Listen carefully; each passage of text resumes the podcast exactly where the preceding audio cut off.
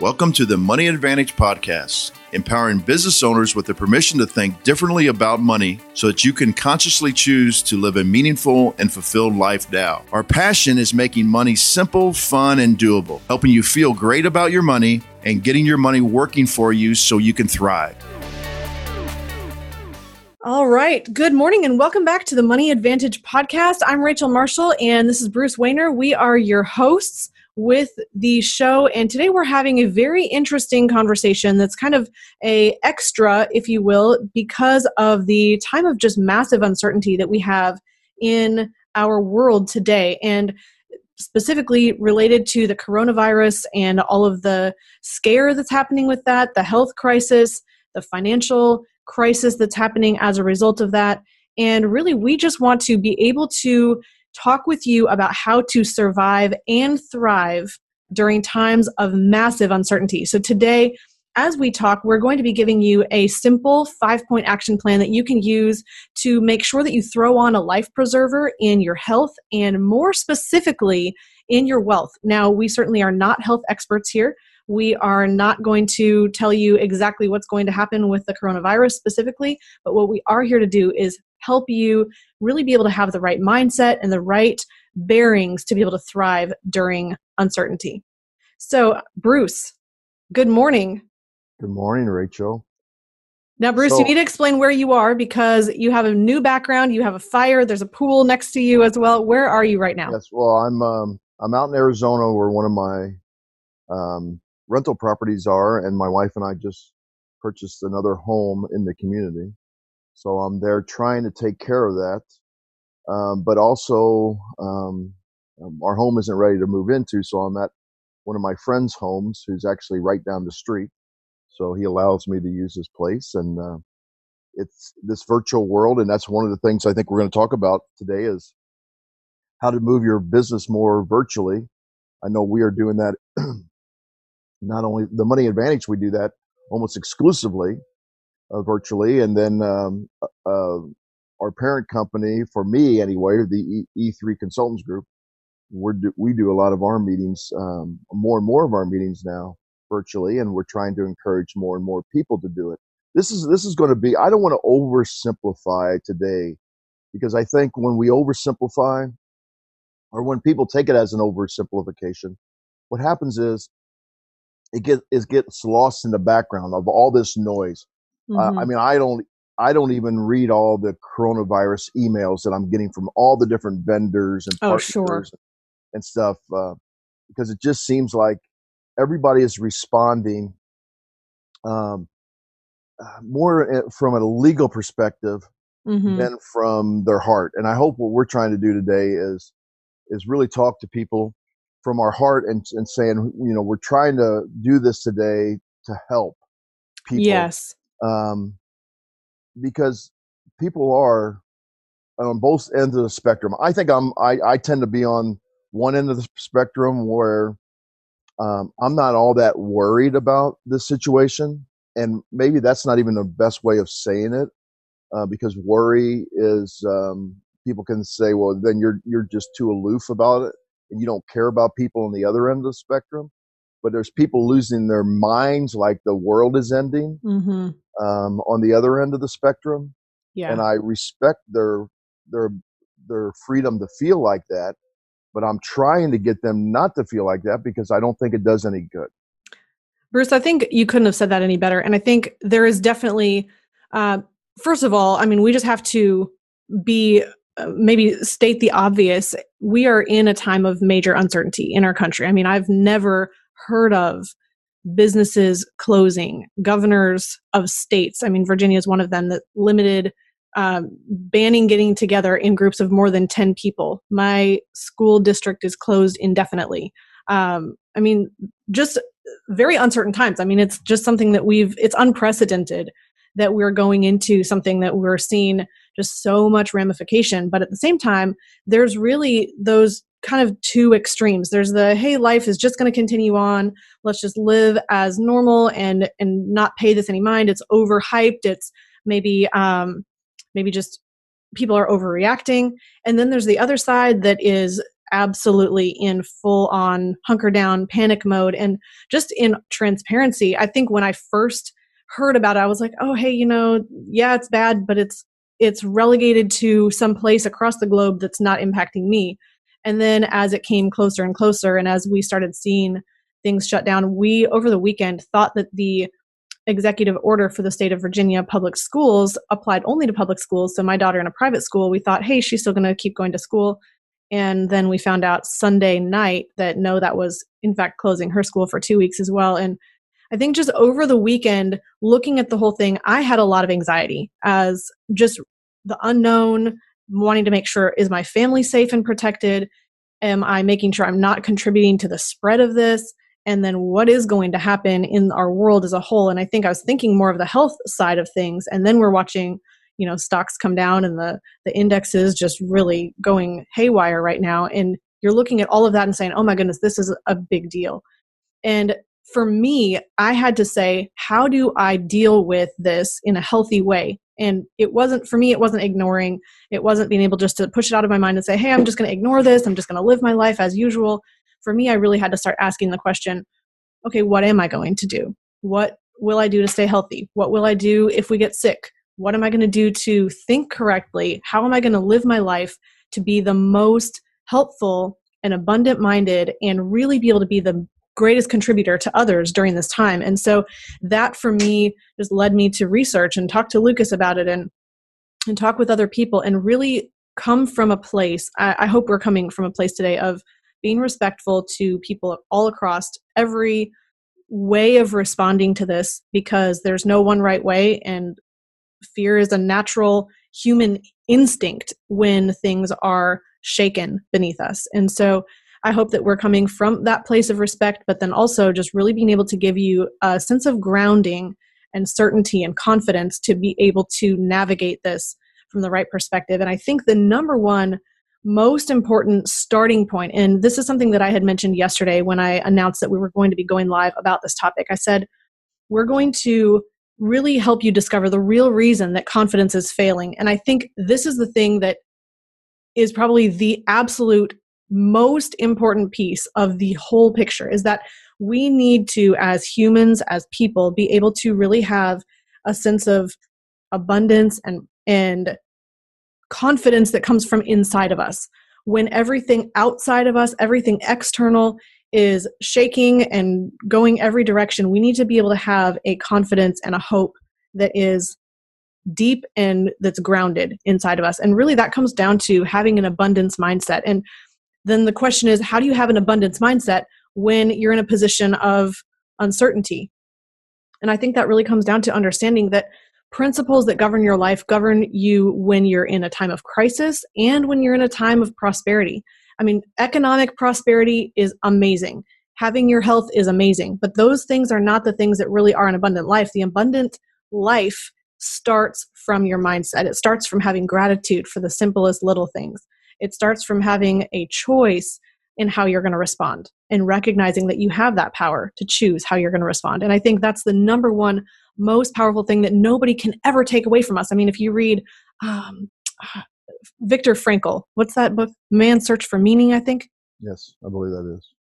I think that's the name of the book. I'll have to um, restate if I'm saying it wrong, but he said he weathered the concentration camps. I mean, that was a horrific, challenging, terrible time. But the main takeaway from that book was you have a choice on what you're going to think about. You have a choice. Nobody can take away your personal ability to respond in a healthy way. And so we know that it's possible as humans to be able to adapt and change. And that's something else that we're going to be talking about today. But I think it really, really comes down to your mindset first. Yeah, I, I wrote a, a lot of things down here this morning that I wanted to talk about as I was researching and trying to make sure that um, in a in a time of turmoil, I got to thinking, what do you, what should I do? Well, the first thing I did, I did was I I turned to my mentors. Mm, that's good. And I thought, what are they saying? Because we all need we all need coaches. We yes. all need people to to help us through things. I've made this comment on on the podcast before. I try to tell as many people as possible. Teamwork is the most important thing whether you're trying uh, to run your family, whether you're trying to run a business, what, uh, whether you're trying to run an or any other kind of organization, uh, organization, because I always tell people that uh, teamwork is the most important thing because if um, if it wasn't, then solitary confinement would not be a punishment. That's that's a, a thing Yeah. I've thought about that this all the time. So so I turned to uh, Dr. Robert Murphy, who is an economist that is a he's a friend of mine, and uh, he's actually testified in front of Congress. He's very well respected. A lot of people don't know him because he's a he's an Austrian economist instead of what we are going through right now. It would be a Keynesian economist, uh, where um, the government just believes it's okay to inject money that we don't have into the system. Um, and and Dr. Murphy said on his recent podcast, as as he's doing like we're trying to do right now, that um, you know the the world has always reorganized hmm uh, from the very beginning. Whenever something gets out of whack one way, and this is what the and this is what the uh, Austrians believe is, uh, in the boom and bust cycle. So, um, whenever there is a boom, then there's going to be a bust, and then it will reorganize, and hopefully you will learn from it. Uh, Mark Twain said that history doesn't repeat itself, um, and, and a lot of people are surprised at that because they th- because you hear that all the time. Well, history just repeats itself. Well, history doesn't repeat itself exactly what Mark Twain sa- said, but it does rhyme. In other words, it sounds good. yeah, it sounds like, and they're, they're very close Uh. to repeating themselves, but they don't exactly repeat themselves. But then you reorganize, and if you and if you understand that, there's going to be some turmoil going on, but we've gotten to this place of of wealth in our not only in our nation but in all the nations in the world. We are at we're at a place right now where there's less poverty in the world um, than there has been in any part of history. And it yes, we might have to dip down a little bit, but we'll reorganize and keep moving forward.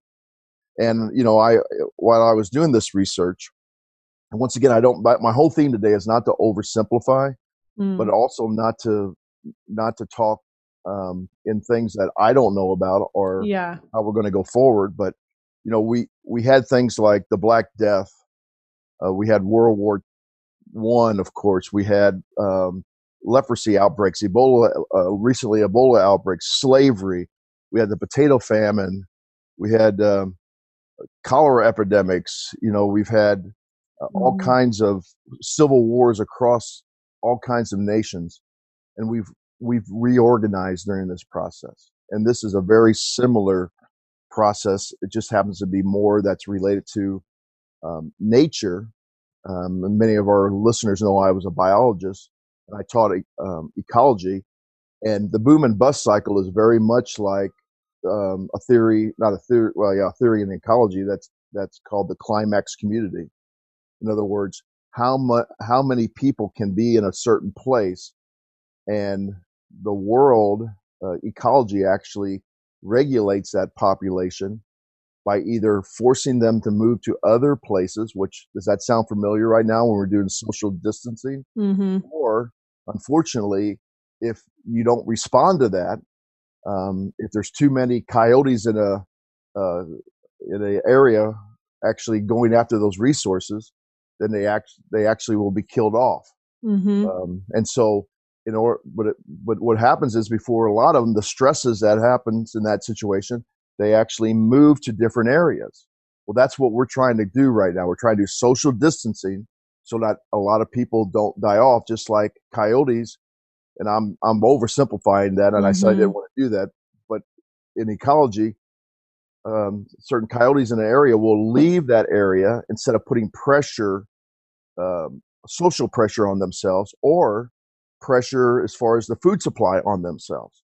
hmm So, so this is what we're doing. We're doing social distancing to, to take the pressure off of the spread of the disease right now. Right, and to flatten the curve, and I'm sure you've seen those statistics as well, and and to slow the spread, which then would not overwhelm the medical system as greatly. And I think there's just so much to this. I mean, I've done a lot of reading and I cannot say I'm at all understanding the full ramifications. And I think there's still just, I think we're all still trying to figure out how to respond and how to think about this in a healthy way. And I don't know if there's a, firm answer on what is the one healthy way, but I will encourage you that whatever you need to do to figure out how to get into a state of abundance and peaceful minded thinking, the most confidence you can have, the most leadership that you can execute in your field. That might be leadership in your home, that might be leadership in your business. Maybe you have employees that are looking up to you right now. Maybe you're leading a congregation, you're a pastor. Maybe you are leading cities, maybe you're leading governments right now. Wherever you're leading, you might have you you're leading employees if or you're leading um, clients if you're in a position of being a business owner. Wherever your leadership and your sphere of influence is you have a responsibility to be able to be in the best mindset and frame of mind to be able to to work through this. And i think the one thing is that whenever we ever notice fear in any capacity i mean fear is the opposite of faith right? Fear is this thing that causes us to shrink down, to become smaller, to become less, to take up less resources, to be fearful and afraid is to cower and to run away from something. And that's absolutely the opposite response that we ever want to have to anything in life. I mean, we want to grow and be bigger. Uh, we don't want to think of the world as this finite place that if I take up resources that it's taking away from someone else. We want to not have to be in competition. We want to collaborate instead, which just really means that we can't see each other as the enemy. And I think sometimes it can feel like, oh my goodness, humans are the enemy now because they're carrying this virus, perhaps. And we don't want to be in that position of fear of people or thinking of people as competition for resources that we need for ourselves. And how can we then have that greatest mindset, have the confidence to stay level headed, stay calm, make decisions, have true wisdom. And something that um, I think this podcast might uh, span multiple disciplines that we don't normally talk about. But I was um, reading in my devotion the other day and it said something that actually stuck me right in the heart. And it said, The abundant life is not health or wealth, but it's the dependence, absolute dependence on Jesus, our source. And that challenged me because I think so many times we can think, well, being abundant and having abundance means that I'm thriving in my health. I'm totally healthy and I have all the money that I need and I have happiness around me and I have joy and I have all these things that are on the outside. But what I realized is that as I read that and I really, really deeply pondered it during my quiet time and my power hour, and I realized that there is nothing external that will ever cause us to have peace and hope and confidence. It has to come from internal and i cannot i cannot stress that enough. You cannot create wealth unless you have internal fortitude. You have a confidence on the inside that you know what you want you know what you're going towards you know what your goals are. That is more important than having money on the outside because it's a precursor. It has to start inside first. Gratitude starts on the inside. Your source of power and strength to deal with this and work through this is not going to come from having the pandemic stop. It's not going to come from making sure that you're fortified you have six months of supplies in your house and you're never going to leave and go out. It's your peace of mind is not going to come from having all the money in the world. It's going to come from that internal source of strength. And so everything else that we can create in our external abundant life comes from that place. Yeah i think what i think what you're saying here rachel is what i used to when i was a, uh, an educator i used to say this to my students all the time you're not one way in one aspect of your life in another way in another aspect of your life. Because mm-hmm. i used i used to hear this all the time um, from students they would say well i don't really like english that much so it's not really that important to me so i'm i'm not really going to try that much. But i really like math so i'm really going to do that.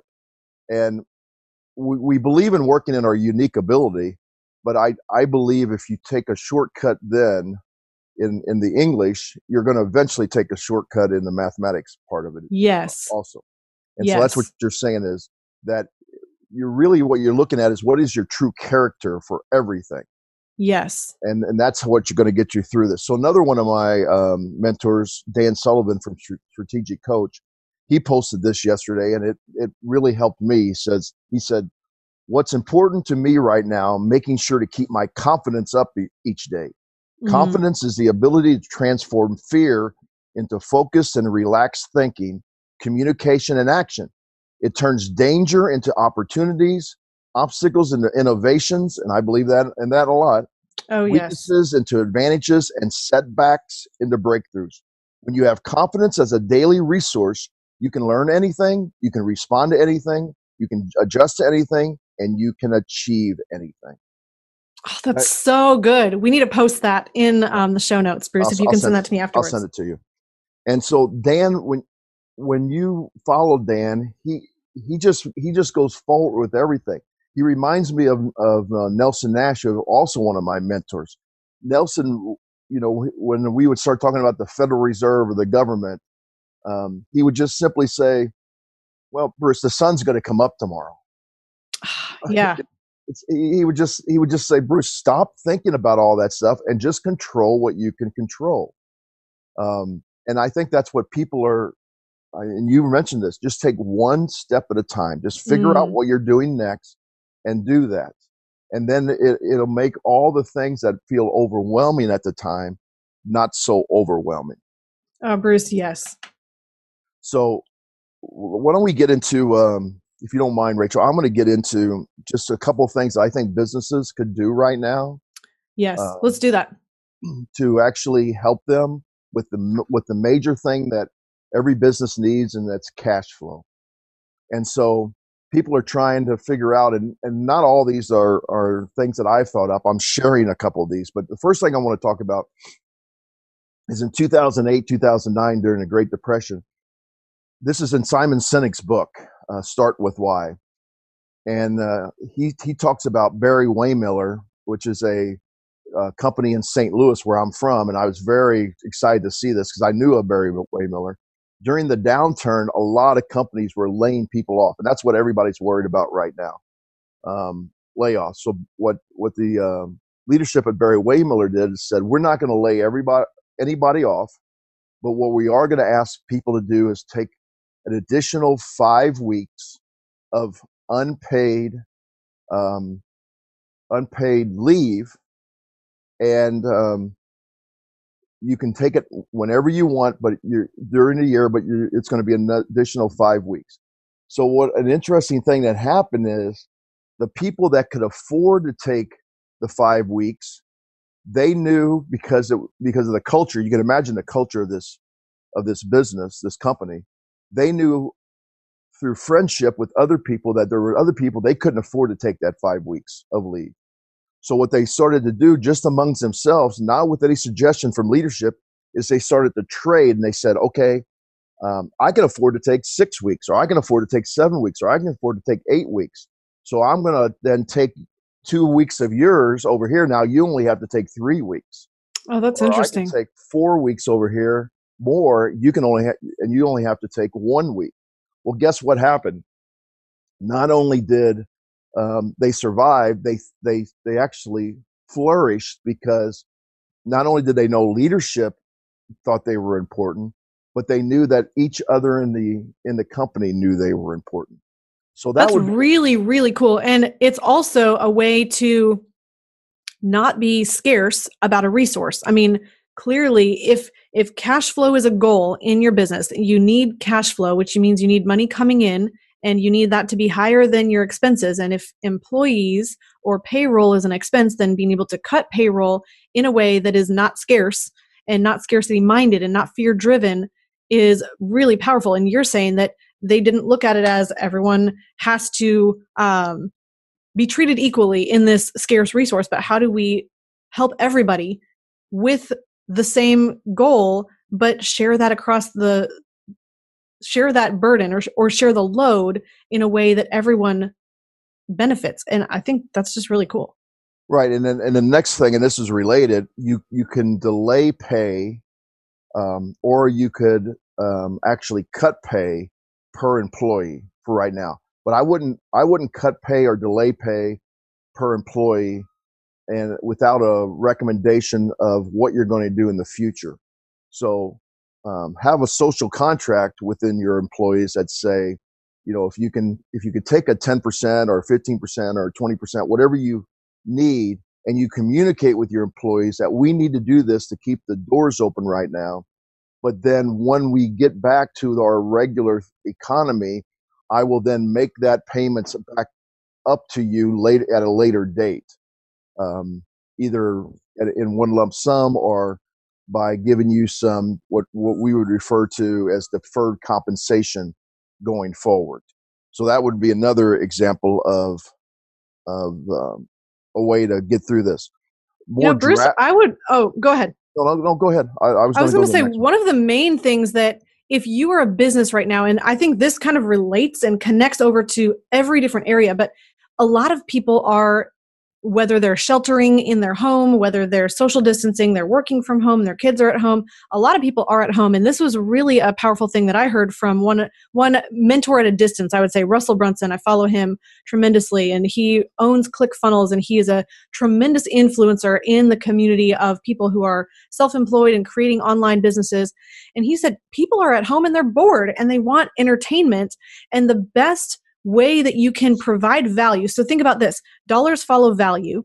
And if you can create the most value or find a way to create more value for more people, you are going to profit as a result of that. Think about what businesses are thriving right now. Grocery stores, Amazon is hiring, I think, some 100,000 people in, right. I don't even know what state it was, but it's tremendous. And so you're looking at there are businesses that are thriving and everything, uh, Zoom is now providing options to teachers to be able to conference with their kids in, in their classes and do distance learning. There's a tremendous lead for, need for online teachers across multiple disciplines. I mean, for goodness sakes, my daughter's in ballet and they canceled the ballet and they're trying to find how can they make classes for the recital practice in three months how can they make that available online and they need to be able to have free classes in education for ballet for anything that someone wants to learn and if you're bolstering and boosting your mindset you're spending time educating education in any way is one of the most powerful ways that you can improve your mindset. Now, it's not just your kids that are being educated as they're going through school. You have all this extra free time in your life. Find a book, pick up a book, pick up a new discipline, find a, find something that you want to really dive down deep into and and learn and read about that. And find a way to serve people who are looking and craving that mindset expansion right now in terms of education and what can you do to educate them. And so one of the things that i would just highly recommend is find out this is the innovation and the adaptation adaptation what is the word? You would use adaptation there? yeah. Adaptation to adapt in this huge time of uncertainty one of the things that's needed is to go more virtual. Another piece is being able to be able to provide value to people that are at a distance maybe you're not meeting them face to face but there's just tremendous opportunity for people to be able to do virtual work and still be profitable as a business. So that would be one of the number one directions. Now, clearly, if you're a doctor, you're a chiropractor, you're um, a painter, you're any type of laborer, you're any type of a contractor for housing, you cannot do that virtually. I mean, that's very obvious that that's not a profession that you can take virtual. But there's so much in terms of education and knowledge that you can provide as a business owner to your clients and customers that that takes some innovation to figure out how do you serve in that capacity. So that was just something to add to building and boosting how you can make money in your business. Well i think we're going to get and i'll get to my last two points here that i wanted to make sure i was giving value to the, the listeners today but um, i think we're going to see what i would call a new normal um, and a new normal is going to be um, businesses realizing that um, working virtually or, or sending sending uh, um, workers home to work virtually is a good thing. They they have less distractions. They um, aren't stressed because they had to fight traffic for an hour, an hour and a half. Mm-hmm. Um, they can get they can get things done um, at home that or even take an hour and go do something uh, an errand that they had to run and still be very very effective. There's a company a major fortune 100 company in st louis that drives me crazy when i talk to their employees. I, i'm not going to say their name but um, they have this attitude and i'm not saying they espouse this attitude, but the employees think this that attendance is uh, mandatory, but work hmm. is optional. So what? okay, yeah, and that's the opposite of productivity. Correct, and and the point is is that they always make sure people are are are um, actually clocking in, you know, making sure they're at work, but they say they can sit at their desk and basically not do anything. Um, and then they can't leave until actually that clock hits, you know, five o'clock. Then they can clock out. What a demoralizing way to live. Right. And so I think what this is going to become the new normal. People, companies are going to say, look, listen, we thought at this time our revenue was just going to plummet, but it didn't plummet. It, it only went down a little bit. And now going forward, when I'm looking for my new lease of my building, I'm not going to have to house, you know, a large amount of people of my workforce. Mm-hmm. So now I can actually cut it down to maybe two thirds or one half. That's so cutting I, overhead. That's increasing cash overhead. flow. Mm-hmm. I don't have to have the uh, internet that can survive all these people on it. I can cut my internet service down. I can cut my phone service down. I can cut my paper resources down. I can cut all these things down, all these overhead, and they're going to find they can become just as profitable um, or more profitable and, and retain employees too, which is always a which is always a strain on profitability too. People don't ever think about it, but constantly retraining turnover is is a is a strain on profitability. So oh, I think tremendous! the new normal. So just two more things that uh, some might, or I guess actually three more things. One's pretty simple, and a lot of people are doing this. Um, if you have a favorite place, especially a mom and pop kind of place or a smaller business, is try to um, actually get an infusion of cash into them by going to them and buying gift cards that you can use into the future. Mm-hmm. And that's not that's that was one of the best ideas I heard um, coming out of this. So that's a simple one. This these are a little bit more complicated, and you're probably going to get have to get some legal advice for this. And a lot of people would say that's probably a last ditch effort. But one of the ways to get through this, I I believe you could uh, let your employees that stay because there's going to be people that are saying, "Well, you're laying me off or you're cutting my hours. I'm going to have to try to find another job to make make it through this. Um, but I but if they stay, you could actually give them profit sharing at the end of one year or six or at the end of six months or whatever you choose that's valuable for them.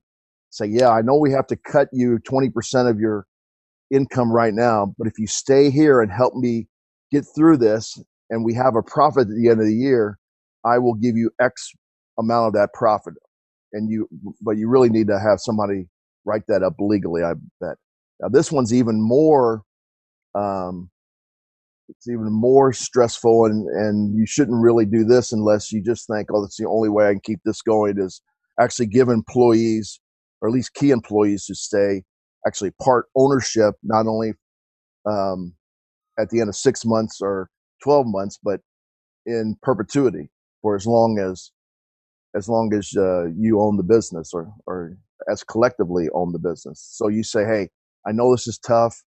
I really want to make this work for us. I believe in you. So if you stay for six months, I will give you X amount of percent of the of the company going forward. So you'll be a three percent owner, a five percent owner, a ten percent owner of the company. These are just that's a more radical thing going forward, but there you are going to find uh, companies that this is going to be the only way if they want to survive that um, they're going to be able to do that by actually getting ownership of the entire company with the employees. So I just those are just a couple of things that um, I thought about.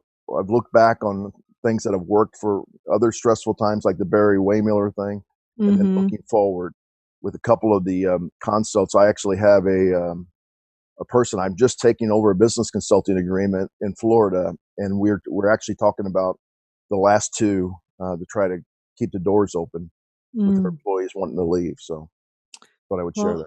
Yeah, thank you for sharing that. And I think that is one of the number one questions and concerns on most people's minds, especially if you're the business owner or you're an employee and trying to figure out how are we going to navigate through this time of uncertainty. And I would just encourage you to think about there's always opportunity, right? I think sometimes we can get into a way of thinking that what we have right now is the same way things are going to be into the future. But we do have a time of massive disruption right now.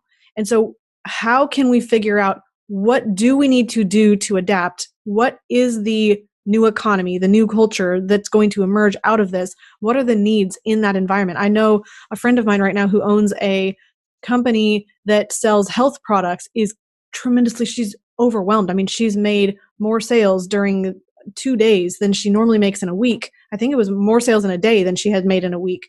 And she's selling products on Amazon and she's really struggling to keep up with the demand. I think she's working like 16 hour days right now, and all of her employees are too, just to be able to keep up the demand. And it's tremendous what there there is a huge need for a lot of things and it's just trying to figure out how do you uh, how do you innovate how do you change and pivot in a way that's profitable for you and benefits others. And I think the number one thing to remember is how do you provide value? I've also, um, this has been really cool. I've seen the opera going virtual where the, the opera house was dark, but they still had the performance anyway. And then you could be able to watch it virtually instead of going to the performance. And so you're seeing, you're going to see a lot of things use virtual and use online platforms to be able to deliver education, entertainment, knowledge, and there's so much need for that. If you're a small business owner right now, or you have a company that sells information products in any capacity, or digital products, or you're an author, or you have a coaching program, any person who's in that speaking, um, coaching area is there's still tremendous need for all of your services. It's just thinking about how do you pivot and how do you um, make that more valuable. And I can absolutely say we here at the Money Advantage are not slowing down at all. We are actually getting ready to launch our course on privatized banking as we speak right now, the course is complete. We're running that past some close friends that are familiar with privatized banking, getting their feedback and being able to make some last tweaks on that and put the, the surrounding information so that you have everything that you need once you get into that course. And that's expected to go live within the next couple of weeks, hopefully even sooner than that. So we're ramping up production. We're saying, how can we be as productive as possible? How can we make sure that we're providing that value and meeting the need of people? And so um, Bruce, I see that you texted me. Hey. Oh, I was just. Oh, the quote. That's good. That's good. Okay. Um, I always try to deal with things right away. I love it. I love it. Then we don't forget. Right. So I want to. Um, we've mentioned. So if you were following what what is the five point checklist? So number one, take care of your mindset. I think that's the number one most important thing to do. And we've talked a lot about the pieces of that. Next, take care of your health and think about what you do to stay healthy. I will just share from myself personally, I'm kind of a, a, little bit out there in terms of the health practices that I use, but I'm just doing all of the same immune boosting stuff that I do on a regular basis and making sure that we're staying as healthy as possible. And if we do get sick, we're going to treat it the same way that we normally would treat. And so, what I would encourage you to do is to be as healthy as possible. Sunshine is great for you exercise so that your lungs are healthy, that is fabulous for you. Making sure that you're spending time reading and meditating and having your mindset right is absolutely amazing in every capacity. And then I'm taking colloidal silver that boosts your immune system i'm making sure that we are staying eating our nutritious healthy vegetables as much as possible we're limiting sugar in our house the same way that we do every winter when flu season comes around and so just make sure that you're you're thinking about how can I stay as absolutely healthy as possible? How can i have my my supplements and my vitamins that i'm regularly taking? And then what would i do if i needed to boost my immune system? Maybe it's elderberry syrup for you. Maybe it's we have oregano oil. That's something that's really good for your lungs if you do have a problem with bacteria or viruses in your lungs. So essential oils can be a huge piece of that and just really saying, how can I make sure that I stay as healthy as possible? How can I make sure that I have the means to treat something if that were to arise in my family? So that's taking care of your health, which again, I'm not going to dig deep. I just wanted to share that personally what I'm doing. I'm absolutely not a doctor and that's not that's not medical advice. So I want to make sure I put that disclaimer. Then making sure that you're adjusting and adapting to a new environment. We've covered that really a long ways through this whole show already. We've talked about taking care of your business. That's point number four. And then we want to talk about taking care of your money, which I think is probably the number one most challenging, difficult, scary piece of this pandemic is the financial ramifications and repercussions. And so I think a lot of people are looking at the stock market tumbling. I don't have the stats on it, but I know that I've been looking at this. I've seen it's come down tremendously. All of the all of the major indexes, S&P, the Dow Jones, some are hitting um, lows that they haven't like the amount that it's crashed has been more than um, since 1987. I saw one statistic. Bruce, you might have more um, information on that, but I think I mean we know somebody who was going to retire that literally had to change their retirement strategy already in the last week and say I cannot retire at my timeline that I had planned because my cash, my stocks right now are not where I want them to be. And now I'm going to have to add working years. And so that's going to be something that, I mean, across the board, thinking about how the pandemic impacts your actual business, but then how is it impacting your money? And since we are always talking about your financial health and this solid ground of certainty and control in your financial life, how do you prepare for that even more specifically during time a time of chaos and disorder around you. And so I think we just really want to lay out some things that you can very practically do to make sure that you're increasing your cash flow, that you are having that life preserver in your financial life. And so, Bruce, is there anything else you want to say before we really dig deep into um, taking care of your money? No, I, what you were talking about as far as your friend not retiring, people always say, well, you know, over the course of time, the stock market has done 8%. And um, they might be correct, depending on which indice you're talking about. But, but each individual doesn't care about what the average has been over time. They only care about at the time that they want to access their money. It's called sequence of returns. So your person that you're just talking about says, well, um, I, I, you know, if I have a hundred years, I'm going to average 8%. But if that his hundred years is starting right now, uh, his timeline doesn't average 8%. And then if he accesses that cash uh, while it's actually um, uh, still trying to rebound, not only do you have to uh, get a rate of return that's e- equal to uh, outperforming the rebound, but also taking that cash off. It's called, once again, it's called sequence of return. And we won't get into that, but that, that is something to think about when you don't have control of your money. You put it somewhere else and you're, you buy, we call it in our industry, buy, hold, and hope. Mm-hmm. We buy it, we hold it, and we hope it doesn't go down. Um, and that, and when you buy, hold, and hope, hope, hope means you don't, you're not in control. And uh, I think more and more people are going to find that, just like after they did the, after the 2008 nine crisis, that uh, that being in control is most important. But unfortunately, we thought this run up for the last 13 years was immune. This was suddenly different mm-hmm. than anything else going forward, and it was always going to be like this. And the Austrians, like Dr. Bob Murphy, who uh, talks about the boom and bust cycle uh, in the economy.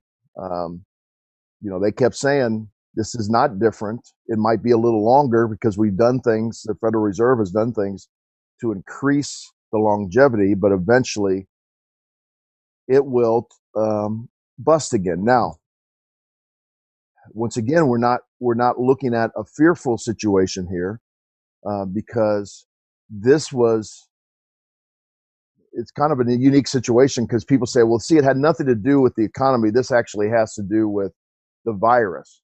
But but all the all the virus did was expose the economy that wasn't on, or I should say, the the monetary policy that wasn't on good of fundamentals. The economy still is in on good fundamentals. Um, it's the monetary policy that that's not on good fundamentals, and that's and that is what we would say monetary policy for what people are trying are out there trying to think. Well, what's monetary policy?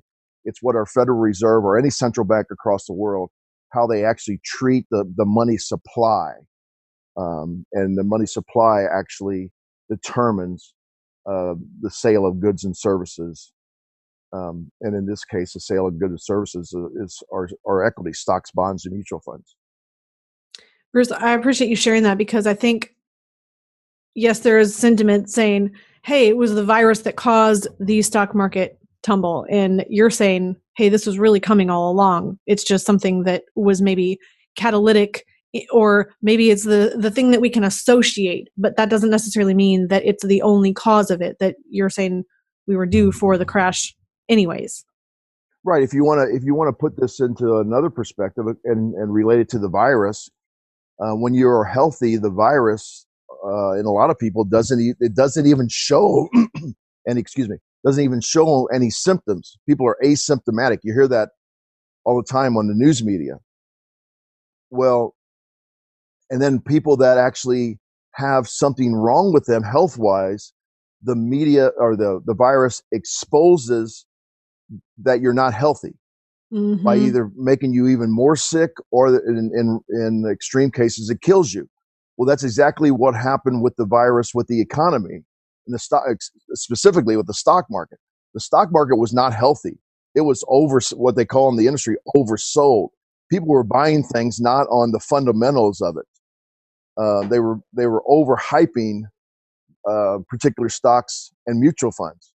And so what the virus did was it, it actually brought down an unhealthy stock market, just like the virus brings down an unhealthy um, person. If the stock market had gone up gradually in a healthy way, based on fundamentals, then if we would have had this pandemic that came about, uh, there would it would only be a slight blimp on the radar but it's it's exposing the unhealthiness of the stock market. Bruce, I think that's just a really powerful um, visual, if you will, and I think a really eye-opening perspective that maybe most people have not heard.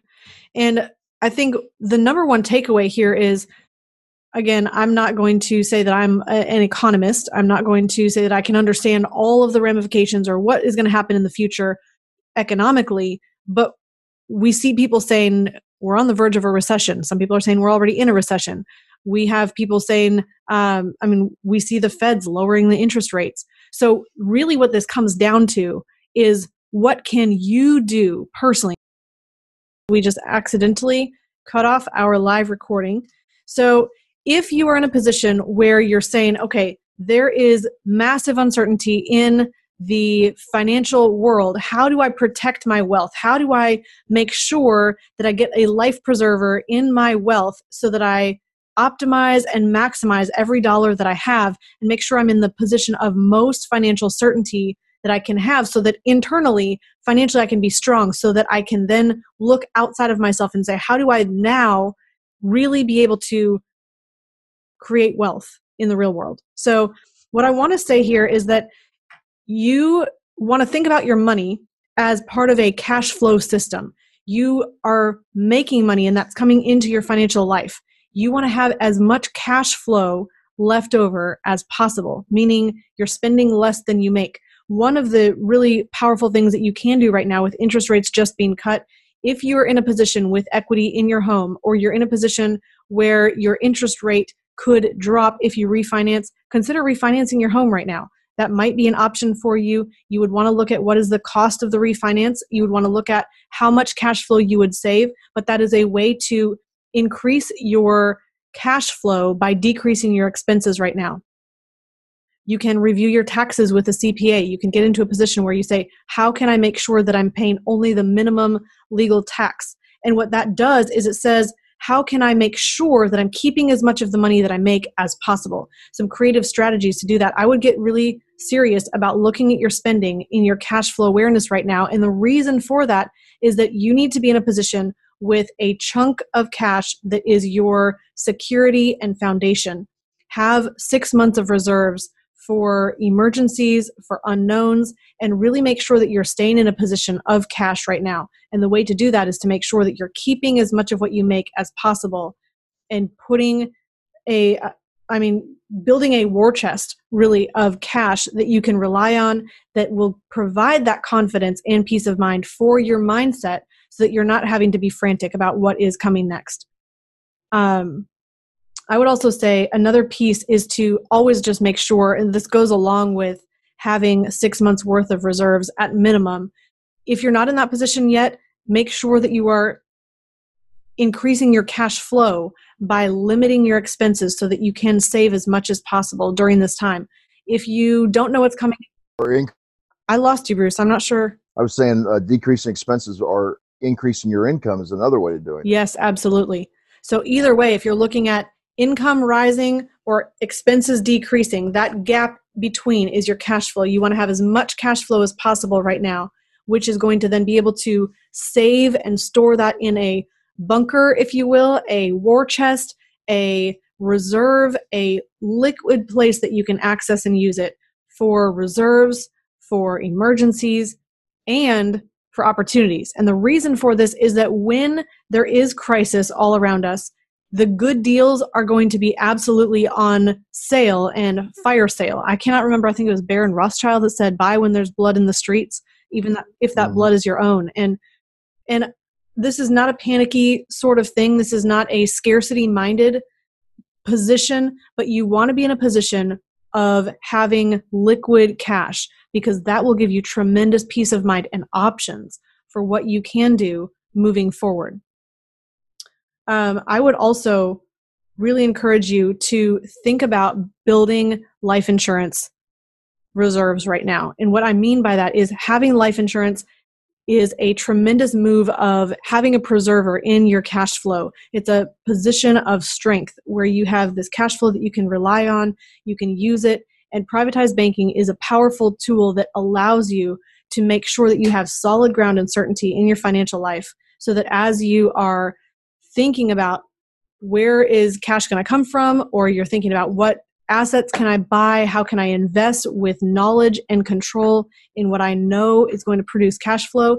Having that pool of liquid capital in a privatized banking policy is absolutely a number one way that you can set yourself up for being in a position of strength and confidence during economic crisis.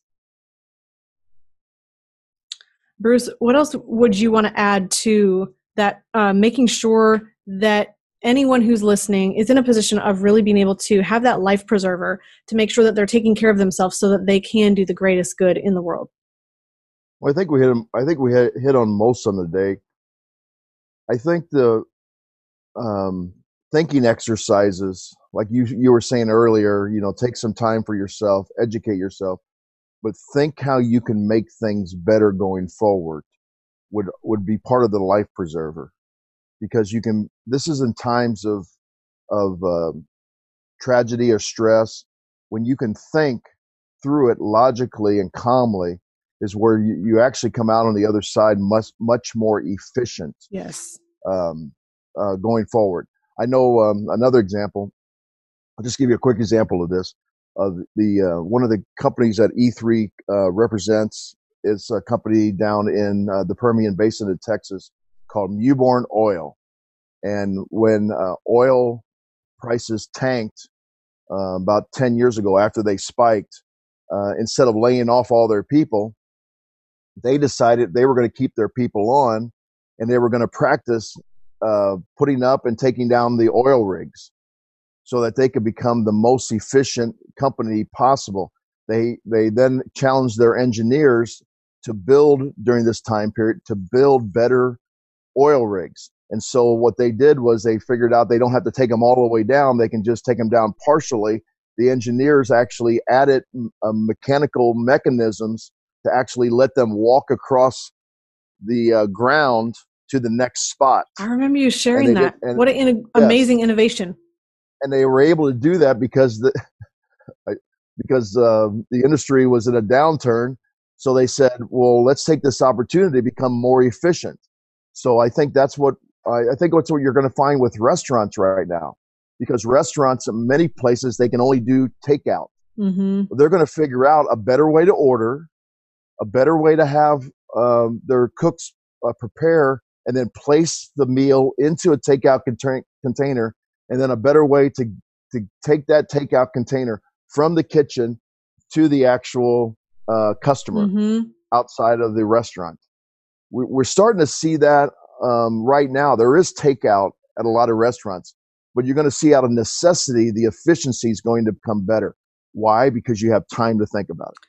Absolutely. And I think what's also really interesting about this is use the time with your family to really be able to solidify and build those strong relationships. I mean, I think I've I'm even seeing beautiful things come out of what we're able to do with our kids in our own house as we're working from home. We have our kids home from school. We are still using our nanny on a that's a small basis, and we have less than ten people congregated in one place at a time.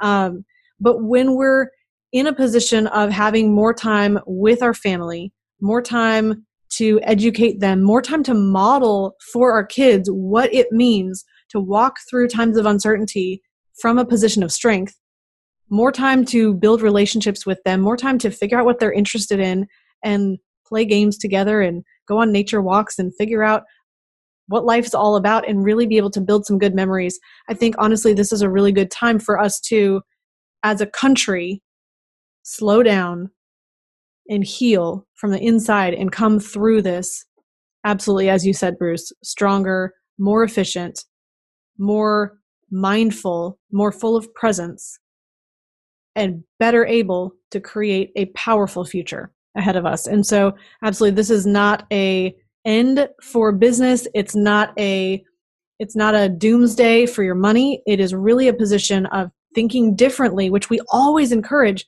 but most of us don't actually do. We don't spend the time away from our normal routines to think about how we would do things differently so that we can be in that position of strength. And so use this time to improve, to get better, to become stronger, and to come out of this healthier, more vibrant, and even more alive.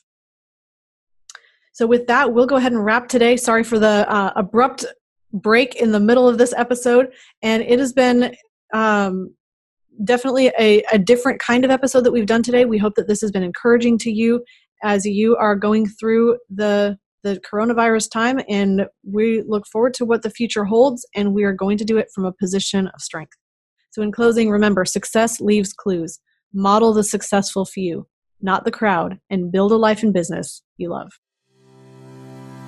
Discover the secret of how to earn a return on the same money in two places at the same time so that you can strengthen your investment returns. We've created a free guide for you that explains the top three things every investor needs their privatized banking system to do. Go to themoneyadvantage.com slash banking, put in your name and primary email address, click the send my free guide button right now, and we'll see you on the inside. Thank you for listening to the Money Advantage podcast. Today's show notes and resources are available for you on themoneyadvantage.com. If you like this episode, make sure you subscribe and leave a review. If you have any questions or desire to speak with a qualified financial professional after listening to today's podcast, we encourage you to reach out to us at hello at themoneyadvantage.com or check us out at themoneyadvantage.com. The opinions and views expressed here are for informational purposes only. This material is educational in nature and should not be deemed as a solicitation of any specific product or service. All investments involve risk and a potential loss of principal. Kalos Capital Incorporated nor Kalos Management Incorporated offer tax or legal advice. Please consult with a tax advisor or attorney for advice regarding the impact on your portfolio. Securities offered through Kalos Capital Incorporated member FINRA, SIPC, MSRB, and investment advisory services offered through Kalos Management Incorporated, and registered investment advisor, both located at 11525 Parkwood Circle, Alpharetta, Georgia. E3 Consultants Group is not an affiliate or subsidiary of Kalos Capital Incorporated or Kalos Management Incorporated.